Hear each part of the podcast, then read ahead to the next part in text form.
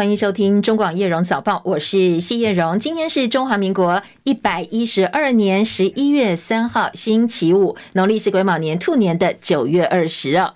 好，星期五呢，再上一天班一天课，多数朋友就可以迎接两天的周末假期了。所以，美好星期五，我们从关心天气开始。今天的天气大致还是晴朗、高温、炎热的天气哦。高温预测二十九到三十二度。不过，当然，嗯，天气一热，日夜温差的差别的这个度数就会比较大一点哦，所以提醒大家，除了白天的高温要注意之外，部分地区的温差可能将近有十度哦。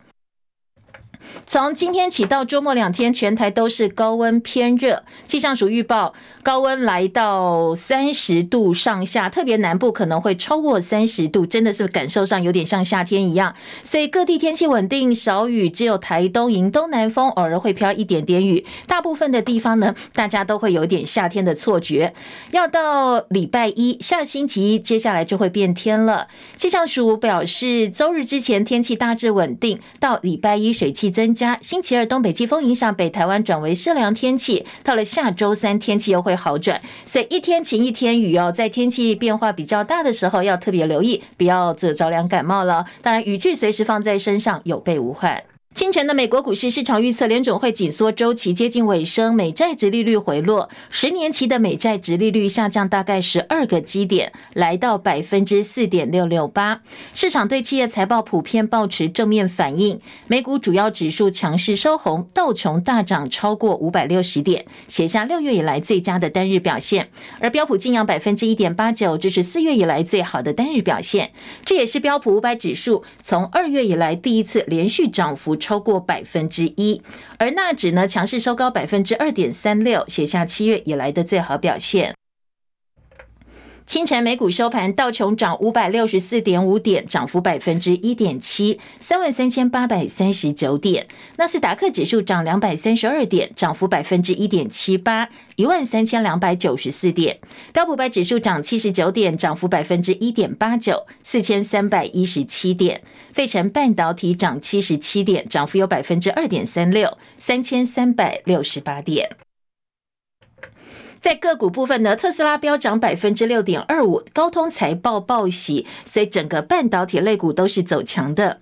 台积电 ADR 今天收盘涨百分之三点零五，收在九十点四八美金。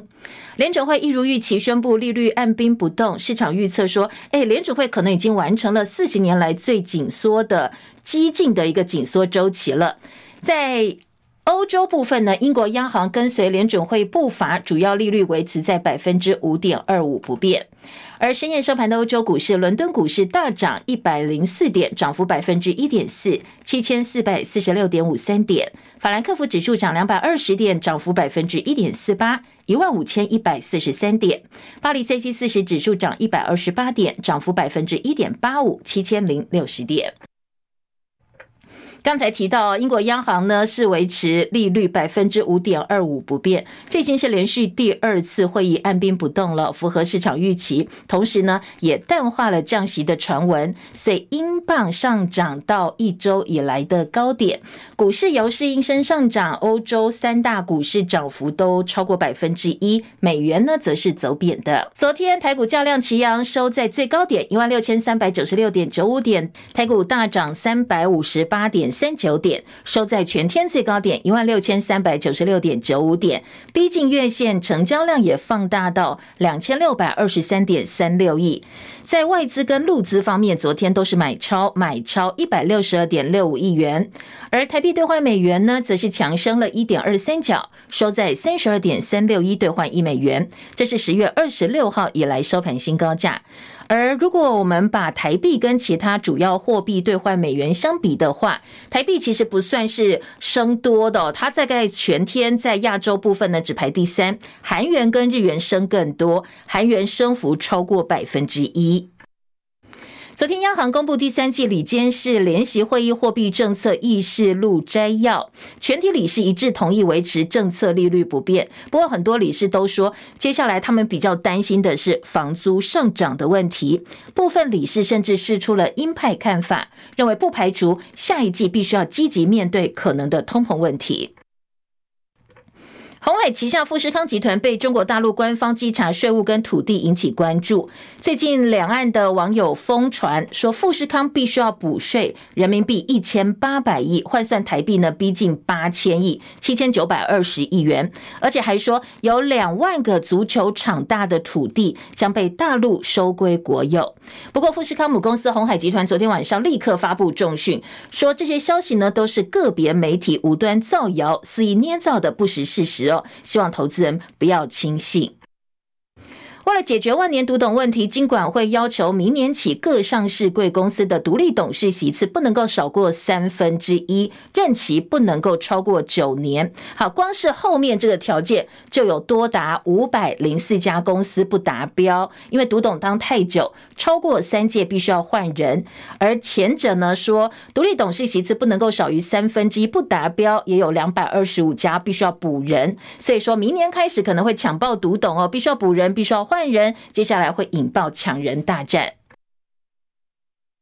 黑道帮派成员涉嫌跟新展银行的前理专勾结，吸收理财会员去不当投资房地产，违法吸金，有四名受害者损失超过四千八百万，被双北警方大阵仗搜索。银行局的副局长昨天表示，林志吉哦，他说新展银行已经跟金管会通报重大偶发，公司会启动内部调查，而这个疏失呢，会纳入金管会明年的精简重点。好，当然这是呃个别银行哦，新展银行昨天最新的消息，油价部分呢？因为联准会维持利率不变之后，风险偏好重新回到了金融市场，所以国际油价今年上涨超过两块美金，也画下了句点，连续三个交易日的跌势哦，写下了句号。纽约商品交易所西德州中级原油十二月交割价上涨二点零二美元，每桶八十二点四六美元。伦敦北海布伦特原油一月交割价上涨二点二二美元，每桶八十六点八五美元。再来关心今天的国际焦点，以哈情势。以色列军方扩大在加萨走廊的陆地攻势，他们宣称已经包围了加萨市，这是哈马斯的根据地。联合国说，加萨走廊有四间学校改建的避难所遭到破坏，多人死亡。切海伦的报道。根据以色列军方发言人哈加里的说法，以色列军人已经完成包围加萨市，也就是哈马斯恐怖组织的核心。他也重申，目前完全不考虑停火。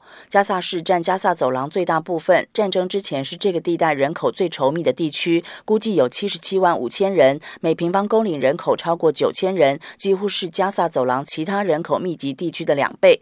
但是在十月七号之后，以色列军方命令加萨北部公民往南迁移，许多人已经。离开。美国有线电视新闻网 CNN 报道，哈加里表示，以色列军人正在努力定位并且消除地下基础设施、爆炸物和其他威胁，以便以色列国防军能在相关地区自由行动。英国广播公司 BBC 报道，目前不清楚加萨市内有多少平民。图像显示，整个城市遭到广泛破坏，街道空无一人。另外，根据 BBC 报道，联合国表示，加萨四所学校改建的避难所在不到二十四小时内遭到了破坏，造成数十人死伤。联合国补充，这四个受损的避难所一共容纳了将近两万人。记者戚海伦报道。好，以哈冲突迈入第四周了。现在最新的消息是，以色列宣称他们包围了加萨市，哈马斯则回呛说，小心加萨会变成以色列的诅咒，警告以军将被装进黑色尸袋送回家。而有哈马斯官员哈马德接受黎巴嫩新闻媒体访问时，他说。他们再三强调，再三重复十月七号的攻击行动，他们不会停下来哦，会一直到以色列被消灭为止。他说呢，以色列对阿拉伯跟伊斯兰国家带来了安全、军事还有政治灾难，所以必须要给以色列教训，所以会两次、三次、四次会一直重复这么做去攻击他们。哈马斯攻击以色列的行动，他们宣称只是第一次。那媒体记者就问问说：“那你要付出代价哦？”结果这名受访的哈马斯官员说：“对，我们已经准备好要付出代价。我们被叫做烈士之国，为牺牲而感到自豪。他们说自己是占领的受害者，所以没有任何人应该回头来怪哈马斯。”以色列二十四小时三次轰炸加萨北部难民营，联合国人权公署批评说，这可能已经构成了战争罪哦。伊朗支持的黎巴嫩什叶派组织真主党攻击十九个以色列边境阵地，当然以色列也是扩大回击。真主党领袖今天首度公开谈论以哈战争，各界也在观察接下来真主党的走向。罗马天主教教宗方济各今天站出来说话了，他说呢，以色列跟巴勒斯坦需要两国方案才能够终结现在的战争。他呼吁正式赋予耶稣耶耶路撒冷特殊地位，希望各国能够支持赋予耶路撒冷的特殊地位。他说，以色列跟巴勒斯坦这两个民族必须要共存，两国方案才是明智的解决方案。当年奥斯陆协定已经明确定义两国方案，所以呢，耶路撒冷必须要具备他所拥有的特殊地位。中国大陆的国务院前总理李克强遗体昨天在北京八宝山殡仪馆火化，大陆国家主席习近平到场送别，跟李克强的夫人陈红握手慰问。前中国国家主席胡锦涛没有到场，但是送了花圈表达哀悼。现场除了中共高层领导者之外，还有很多李克强生前的好朋友，还有同乡代表前往送别。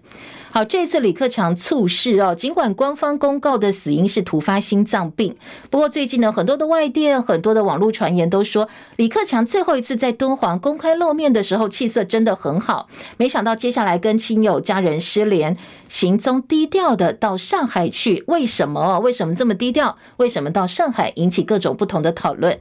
日前流亡美国的中国前媒体人赵兰健他说，他接到爆料说，李克强并不是所有的游泳死亡。而是被上海武警操盘毒杀，遗体就连验尸的机会都没有就被火化了。不过当然呢，这部分在网络上的传言，还有李克强的朋友，他们不相信李克强会这么呃没有前兆的就死掉，所以有相当多的传言传出。美国第七舰队飞弹驱逐舰培拉塔号和加拿大渥太华号一号穿越台海，强调公海自由航行权，表明对印太地区的承诺。不过，这样一个说法也被大陆批评是炒作。中美商定下周将针对核武管制问题在华盛顿会谈，这是从奥巴马政府到现在美中首度举行这类的会谈，双方会聚焦降低误判风险。美中两军交流持续回温之际，大陆外交部也证实，中美商定下周要在华盛顿举行司级军控和防扩散磋商，就国际军控条约的履约、防止扩散等等议题进行双边对话。《华尔街日报》说，这会议的时间已经敲定了，十一月六号举办。而为了营造拜协会晤的气氛，美中气候特使本周将先在美国的加州见面。APEC 旧金山峰会前夕，美国财长耶伦发表了他的印太政策。他说呢，美国不寻求跟中国大陆脱钩，也不要求印太国家选边站。日本神奈川横滨市街头昨天晚间发生。路人被刺杀，一死两伤。有目击者说是外国人行凶，不过日本警方现在都还在厘清当中。风暴夏兰携带时速两百公里破纪录强风攻呃这个袭击西欧，造成七人死亡，同时呢引发了停水、洪水、停电，同时交通严重受到影响。继续回头来关心国内的政治话题，蓝白整合进入政党协商阶段，但是没有共识哦。三位在野总统参选人侯友谊、柯文哲跟郭台铭，昨天在台北葫芦寺妈祖起驾仪式当中同台，不过侯科之间互动，嗯，并不热络，还蛮冷的。郭董则被发现不断不断想要靠到柯文哲的身边。侯怡受访的时候以俗谚“火车过站不等人，时间也不等人”，呼吁对手柯文哲要把握蓝白合谈判的期限。而且他说，今天呢，星期五就是最后的期限了。张伯仲的报道。被问起媒体报道，侯友谊说周五就是蓝白河的最后谈判期限，过了之后什么都不用再谈。侯友谊直接以闽南语俗谚回应：“回家贵章都无蛋了，时间嘛无蛋，所以大家要快速的去面对这个问题，来符合人民的期待。”由于柯文哲多次表达贬义侯友谊的谈话。甚至传出在侯科会时，还当着侯友谊的面讲出柯志恩或韩国瑜出来都比你强。被问起是否认为这是柯文哲想利用侯友谊的诚意来垫高自己，这样做是否还有必要再谈下去？侯友谊只低调回应这个问题必须要请教柯文哲主席，自己不方便替他回答。至于柯 P 脸书发文声称只要方法公平，谁正谁负他都能接受，这是否还在坚持全民调？侯友宜则强调，现在已经进入政党协商，就不要再回到原点，两党都应该拿出新的方式，一起面对这个问题。他说，不要辜负人民的期待。对于柯文哲和柯阵营近来的态度，已经引爆蓝营基层不满，多位党内要角态度也转趋强硬。侯友宜对此强调，自己会用坚定的力量继续往前走。中广记者张伯仲。台北报道。好，其实昨天这个现场不止柯文哲、侯友谊，还有郭台铭哦。台北市长蒋万安也在活动前呢，现场不断在调整座位，前后多达八次。最后的安排是郭台铭跟柯文哲并邻而坐，中间坐着妙方董事长，而侯友谊则是跟蒋万安邻座。柯文哲走出寺庙，被媒体追问：“你是不是不想要坐到侯友谊身边哦？”来听听看他怎么讲。啊，我去的时候他没有换的第八次，换第九次的时候，我得开始避免哦，我。我说你们在干什么？党部主委在那一直在把我拉拉拉拉来拉去的，后来就我我就不肯了。刚才有听到柯文哲说，呃，一直换位置，一直换位置，已经换了七八次，要换第九次他就受不了，他就抓狂了。那侯友谊怎么来讲？昨天为什么要一直换位置呢？换一个位置，我换哪一个位置都没有关系，谁当总统，谁当哪一个位置，大家都是为台湾好。我们心存善念，自然水到渠成。好，这是侯友宜的说法，心存善念，不管怎么换、哦？郭台铭办公室发言人陈佳仪也跳出来讲话，他说，一大早就有媒体朋友提醒他，有人在向妙方施压，想要换位置，甚至要求妙方人员把本来已经贴好的位置标签撕下来，换成心中预想想要让媒体拍到的梦幻同框的画面。好，所谓梦幻同框，当然就是侯科同框、科侯同框了。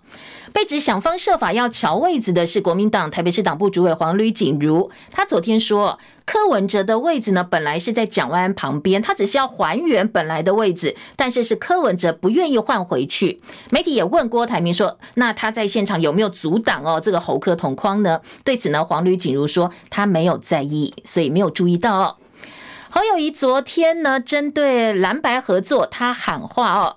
在出席竞选总部成立活动的时候，媒体追问的问题是说，呃，这个侯友谊把十一月三号谈判定为最后期限，叫柯文哲必须要给回应，否则就不要谈了。昨天呢，柯文哲出席竞选总部成立活动的时候没有正面回应，但是他松口了，他说他没有说一定要全民调，只要有一个公开公平的游戏规则。他也说不应该用某一个人去绑架其他人，他相信国民党的党主席朱立伦也认同他的理念，在整合的过程当中一定会有磨合，他要大家不要太紧张。张伯仲的报道，针对侯阵营定出三号周五是蓝白河谈判的最后期限，侯友宜上午甚至还喊出“火车过站不等人”的说法，而先前他还提过，如果连总统都无法合作，更不可能奢谈立委合作。柯文哲回应时怎么说？对我来讲呢，当然也不可能百分之百完全合作。为什么？完全一样，那干脆就变成同一个党就好了。但是也不应该用某一个去绑架所有其他的。哦，这是我的态度。那我相信朱主席应该也会认同这个理念的哈。而柯文哲也借机澄清，他并没有说一定要采取全民调，但总是要有一套公开公平的规则，让双方的支持者都可以接受的解决方案。他说他不赞成那种用桥的方式来处理。因为桥到最后就变成密室政治，就变成分赃政治，所以才会要求，如果下次要再见面，一定都要公开。对于是否当面对侯友谊说韩国瑜或柯志恩出来当他的副手都比侯友谊强，柯文哲反问：如果当时只有两个人在，请问这个消息是怎么传出去的？同时，他也质疑所讲的内容是否有失真，认为这些都需要由当事人自己去还原。中广记者张伯仲台北报道。昨天柯文哲也证实，他中午先跟民众党总统参选人，呃，这个呃，他先跟红海创办人，就是独立连署参选人郭台铭参叙，而且呢，郭台铭还请他吃素菜。我想说中午还有空，我就去问他说，哎，那个日币贬值，台币是要要怎么因应？平常自己吃饭都吃素了，他为了为了这个还特别。煮素菜给我吃，人与人之间交往呢，不要以为老师说一定要什么职位交换呐，什么什么配啊，多谈几次话就开始开始会变朋友啊，那就开始会问东问西的这种。其实郭台铭从红海旗下富士康被中国大陆查税，多个连署站被曝说疑似花钱买个资等等事件之后，他已经低调好几天，并没有公开受访哦。昨天很难得再度跟侯友宜、跟柯文哲同台，那郭台铭也重申他的参选立场。和平是台铭这一次出来，的第一个目标。战争离我们越来越近，我们如何不缺战？如何避战？修几条水沟是不能解决和平，除非你改成修防防空洞。我每天必读世界的经济新闻，日币呢已经到一百五十一块。不管你半导体产业，任何的高科技产业、精密产业，没有基建就没有未来。可机械工业说订单都被日本抢走了。我们的执政党当局，你拿出什么政策？请立即拿出政策。不要在那边开支票换选票。我希望为了台湾两千三百人服务。我的目标，我有目标，我无目的。我毋是要出来做官。我目标三项：两岸和平、经济繁荣，大家各巴肚，大家有鸡蛋，境外青年，我讲会到做会到。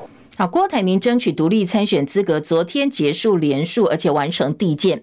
竞选办公室说，一共有一百零三万六千七百七十八份连署书，在法定期限之内陆续送到选委会，也展现了非绿阵营的筹码跟影响力。现在刚好蓝白两阵营在谈判，他的连署书破百万，也握有一定程度的谈判筹码。不过，因为他在连署过程当中，各地连署站几乎遍地开花，接连被检方查到用金钱物资来换取连。或各资等等哦，疑似不法情事，现在累计有十八个案子，所以他的破百万连数也蒙上了阴影。昨天最新是士林地检署掌握一个张姓前里长。呃，跟不明共犯商议，用一千张连数书换二十五万块钱的价码，陆续交付空白连数书给亲朋好友，一张又给两百五十块钱来行贿，而这个里长被收押了。那这个案子也还在进行当中。接下来到底郭台铭会不会选到底，还是跟柯文哲结盟拉抬民众党的国会实力，是大家关注下个阶段的重点。郭台铭办公室发言人黄世修说，取得候选资格之后，二十号到二十四号之间。要不要用这一张门票进场，还要看国民党跟民众党愿不愿意愿意呢？让出政党推荐门票共享，所以接下来两周也是非常关键的协商阶段。好，蓝白还在陷入整合僵局。民进党总统参选人赖清德呢，昨天到苗栗拜票兼补辅选，他对柯文哲是火力全开。任何一次的大选，国人最希望看到的就是国政蓝图，而不是政党的企图啦。因此，对蓝白合。我还是那一个字啊，空啊！柯文哲主席前天才说过，他反对密室政治，结果言犹在耳，他便释唤起密室政治了。那我们一定会谨慎面对了。如果我们有什么做的地方还做的不够不足的地方，我们会检讨改进。好，现在驻美代表肖美琴被视为是赖清德参选的最佳副手。现在赖肖配的进度如何呢？赖清德说：“我们还在。”遴选优秀的候选人作为我们不分区的代表，啊，所以副总统人选的公布要在不分区人选公布之后才会公布。好，最新的消息是说，肖美琴外传在旧金山亚太经合会议峰会结束之后就会回来哦。回来刚好赶上十一月二十号到二十四号总统大选登记。外交部长吴钊燮昨天先说他不知道，后来改口不能讲。不过他肯定说，肖美琴对赖清德会有加分的作用。体育焦点：美国职棒大联盟游骑兵队昨天五比零打败响尾蛇队，世界大赛四胜一败封王，拿下队史首冠，也是季后赛从去年开始增加到十二队之后史上第一支十三胜夺冠的球队。今年游骑兵从外卡系列赛起，对光芒二连胜，对精英三连胜，太空人四胜三败，响尾蛇四胜一败，加起来十三胜四败，单一季后赛的胜场数史上新高。而在北美四大职业运动单一季后赛也写下了新纪录哦，他是史上第三支三年内从单季百败，但是后来蜕变夺下世界大赛冠军的球队。日本职棒总冠军第五场比赛昨天在甲子园棒球场进行，阪神打完前七局零比二落后，但是八局下一口气拿六分大逆转，所以最后六比二赢球，三胜两败听牌了，只要再拿一场胜利夺下队史第二冠。而中华职棒的总冠军赛。明天正式点燃战火。中广早报新闻。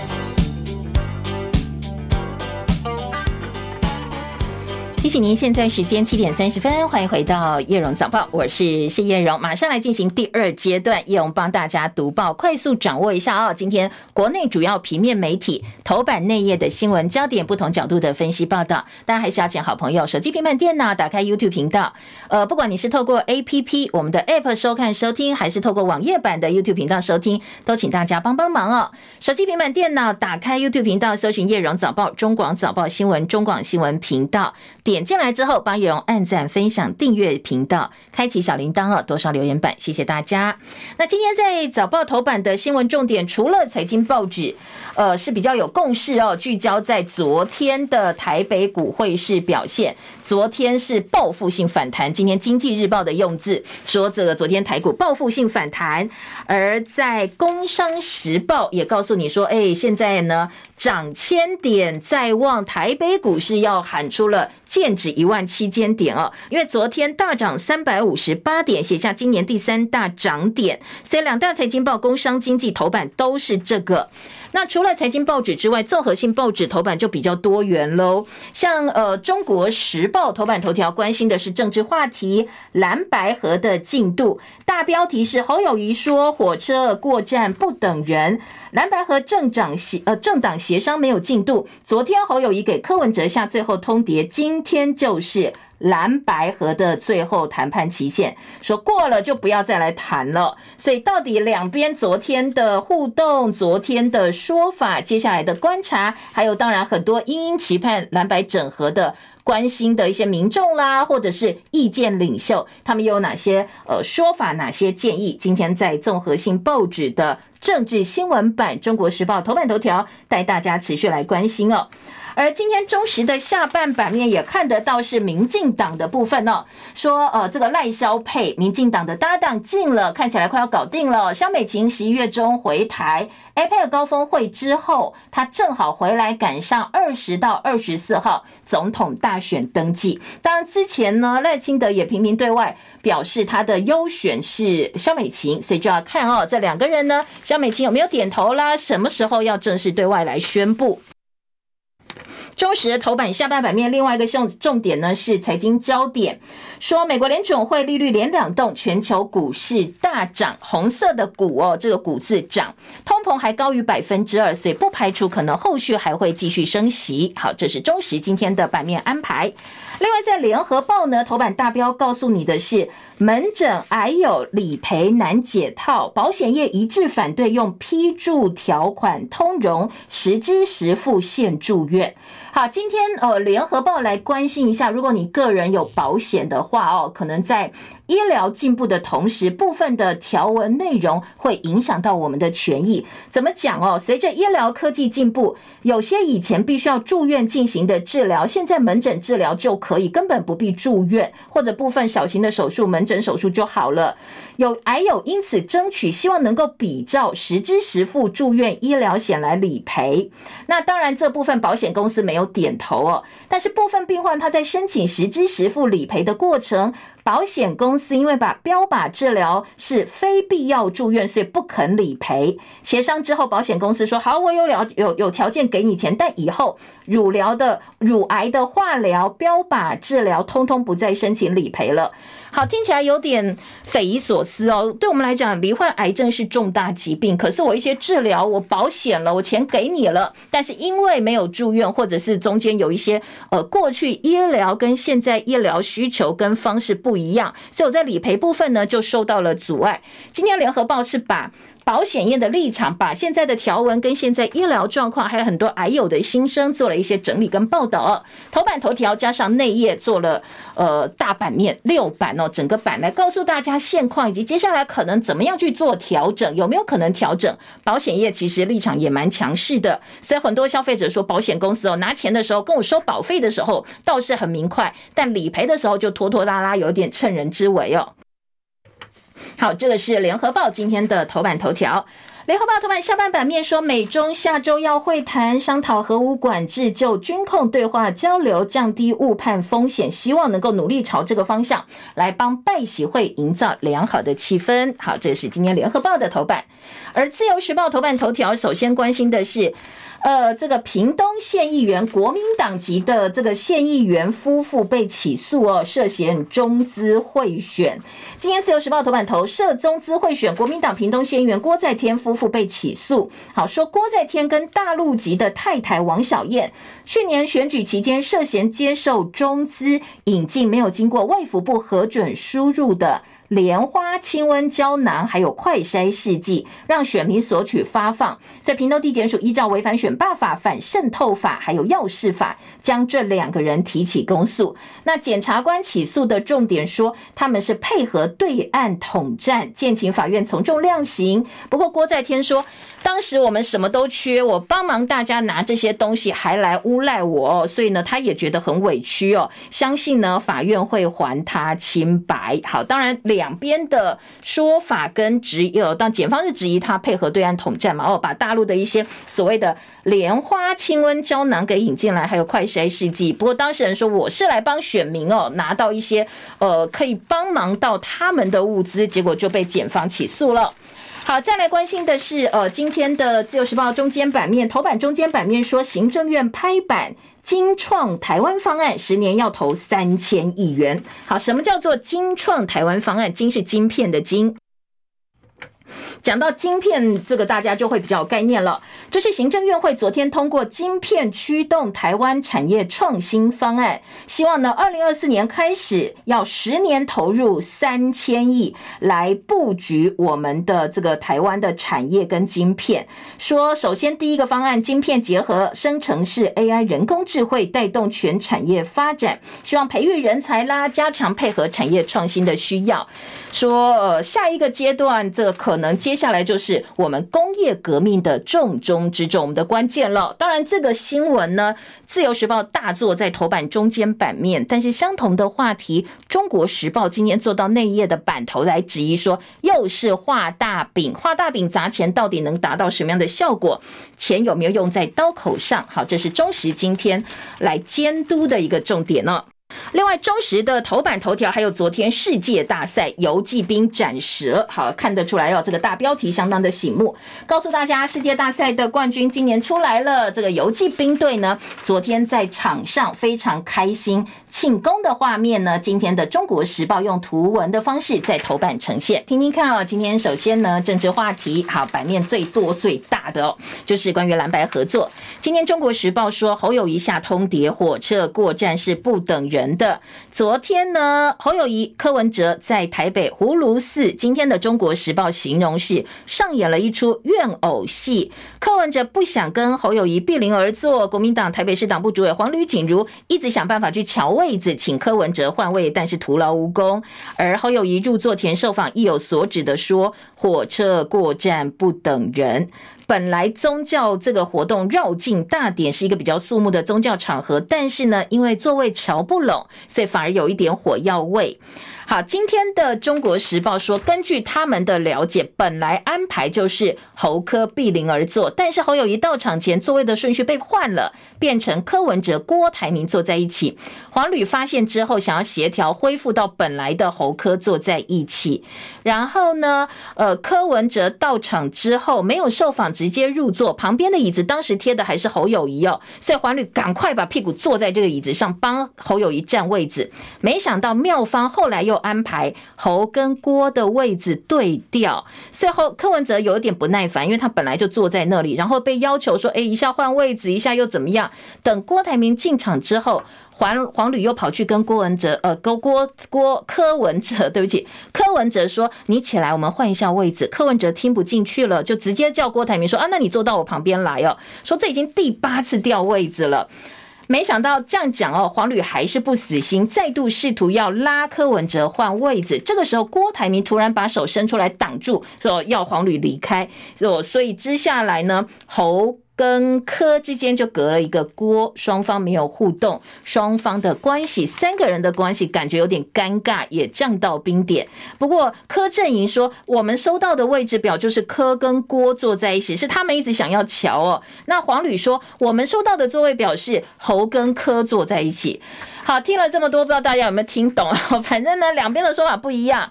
呃，这个黄旅国民党希望侯科坐在一起，但是呢，最后没有如愿，科也明显不想要这样了哦。然后中间还卡一个郭台铭。今天的《中国时报》还原了昨天双方的说法，以及呢现场的一些改变。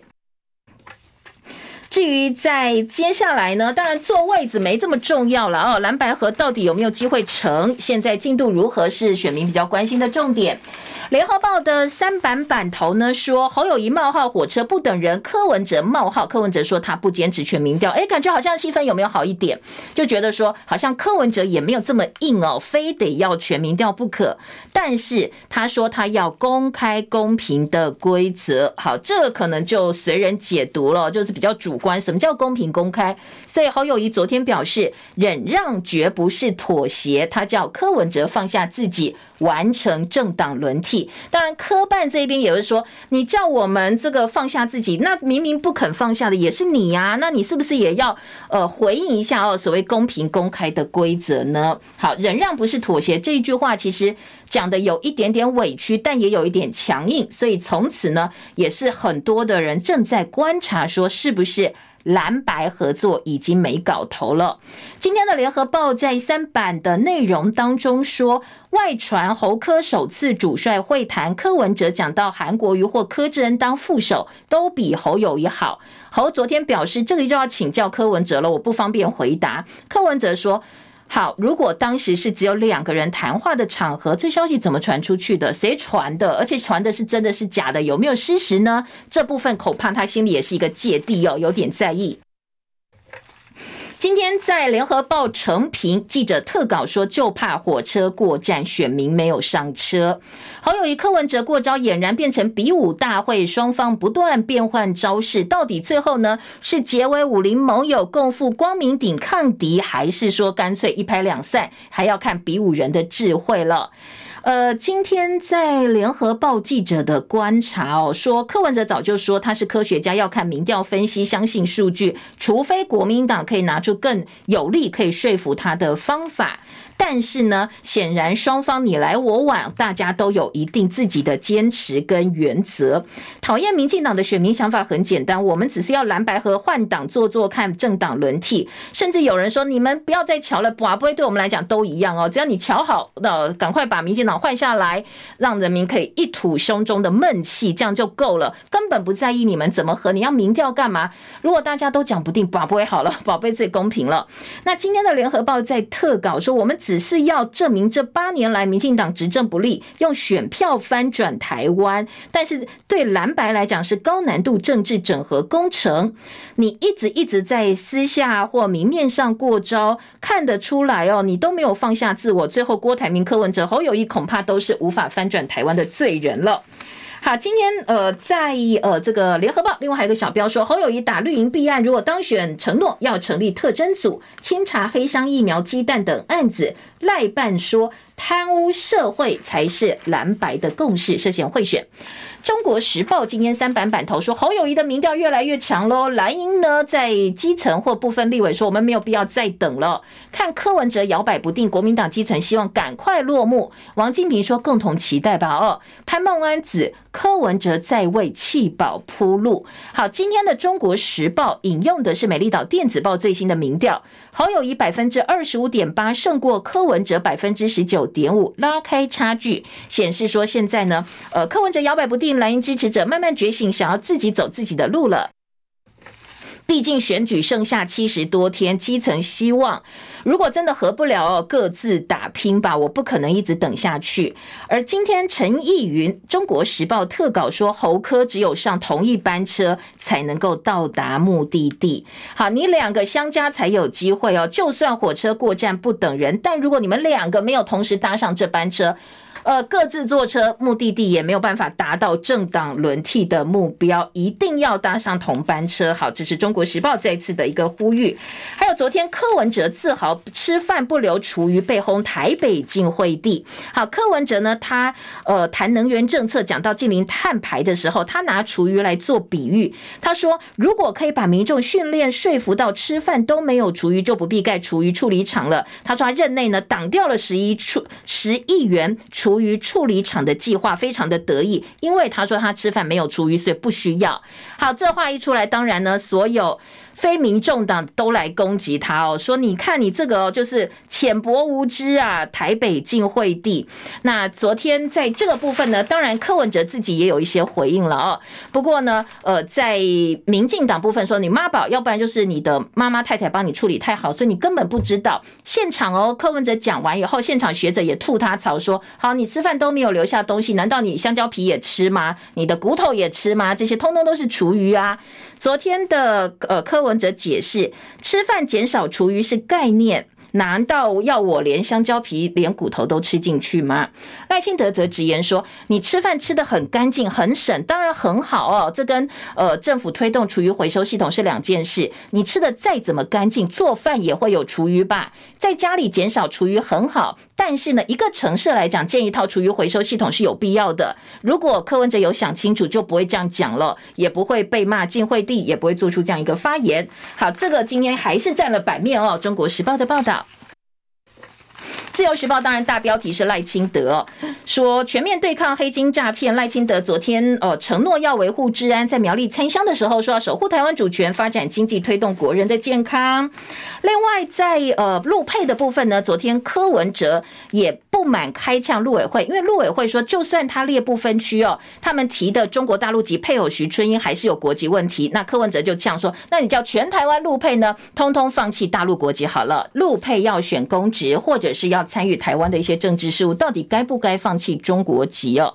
今天呃，针对民众党不分区立委名单列入中国大陆籍配偶徐春英，陆委会质疑说，就算他是不分区，就算他不加入外交国防委员会，还是会有国籍的问题。柯文哲昨天说。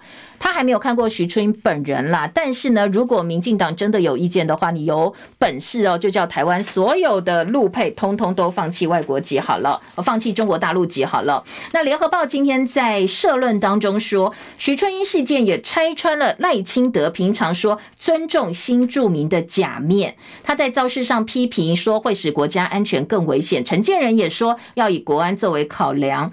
但是这种吸射性式的一个反应，就是反射性的一个反应呢，不是事实哦。徐春英说，他从来没有加入中国共产党，早就按照规定放弃大陆户籍了，用台胞证进出大陆。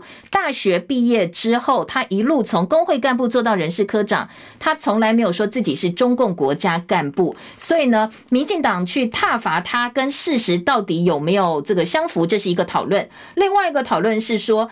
呃，两岸法规，我们从从法规上来看呢、这个按照大陆国籍法规定，要申请放弃户籍，必须定居在外国或者是外国人的近亲为前提，你没有办法拿定居台湾来当理由申请，因为对于中国大陆来讲，台湾当然不是外国啊，所以说你陆委会都不清楚法规的话，你要怎么来当呃来帮我们捍卫我们民众的一个权益？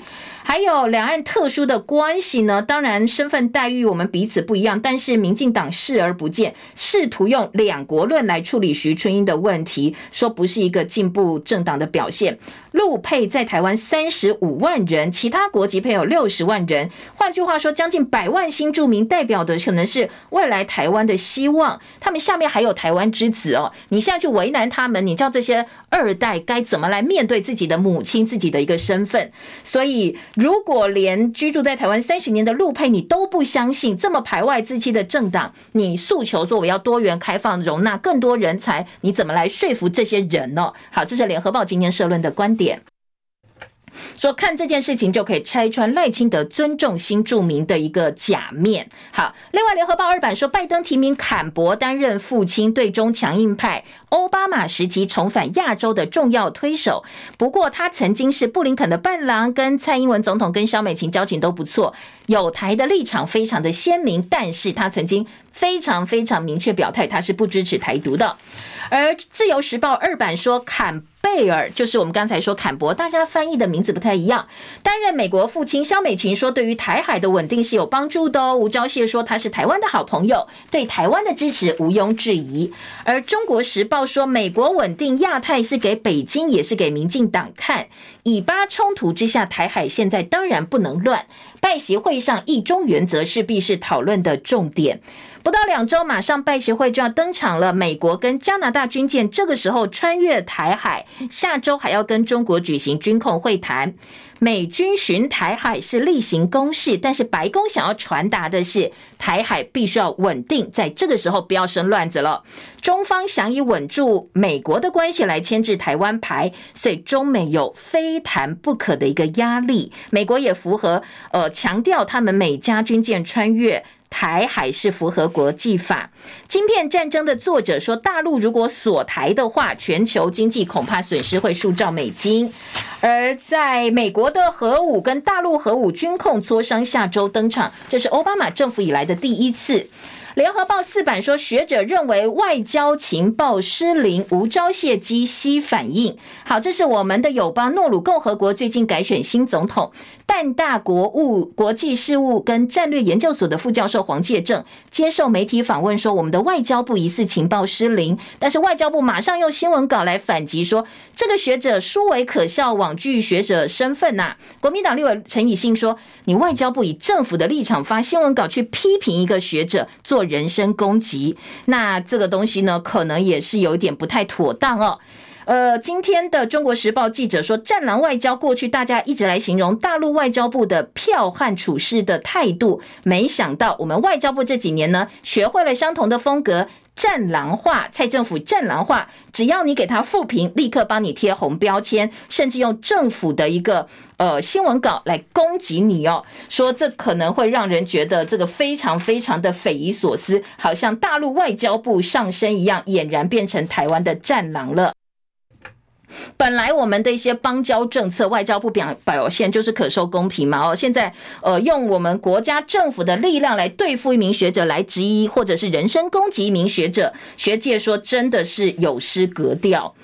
好，再来，呃，林佑昌呢，昨天针对外配徐春英案也说话了，说口袋藏集权国家的身份证。好，他说，呃，如果一方面拿台湾身份证，口袋是另外一张代表集权国家身份证，是民众对他最大的质疑。但是学者说。